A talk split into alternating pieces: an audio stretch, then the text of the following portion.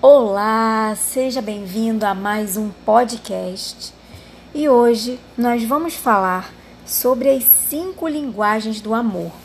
Eu não sei se você sabe, mas todos nós possuímos cinco formas de nos sentir amados, mas uma delas é predominante na nossa vida. E é muito importante a gente saber isso, porque quando a gente descobre qual a nossa forma de amar, fica mais fácil a gente se comunicar e automaticamente, quando a gente descobre a forma de amar das pessoas que convivem com a gente, a gente consegue se comunicar melhor com elas e fazer com que elas se sintam amadas. Então, vamos à primeira linguagem do amor. É a linguagem dos presentes.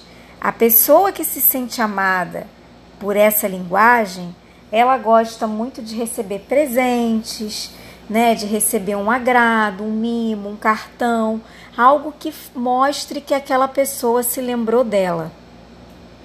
A segunda linguagem do amor é o tempo de qualidade. Ou seja, é aquele tempo que você desfruta estando ali presente com aquela pessoa, ouvindo, se faz, sendo ouvido, conversando, passando um tempo juntos, tá? Essa é uma linguagem que muitas pessoas possuem e às vezes a gente não sabe. Então, o tempo de qualidade é muito importante, é o tempo que você vive com intensidade, mesmo que ele seja pouco, tá? Não precisa ser muito tempo, pode ser até pouco, mas que ele seja um tempo de qualidade. A terceira linguagem do amor é a linguagem das palavras.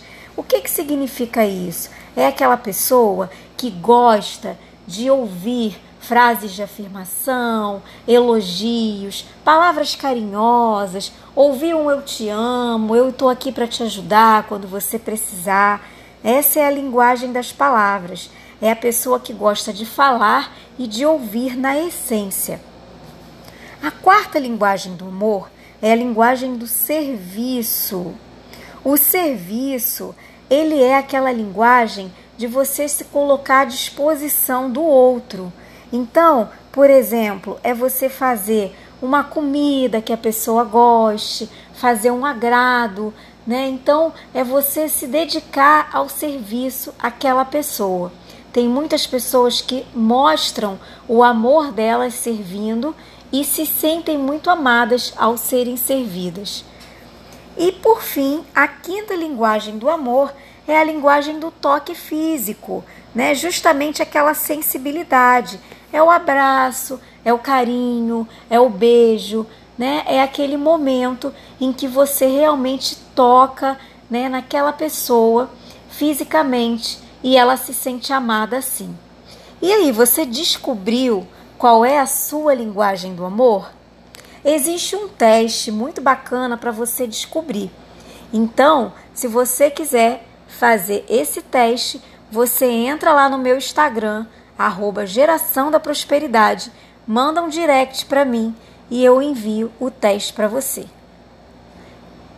Um beijo e até o nosso próximo podcast.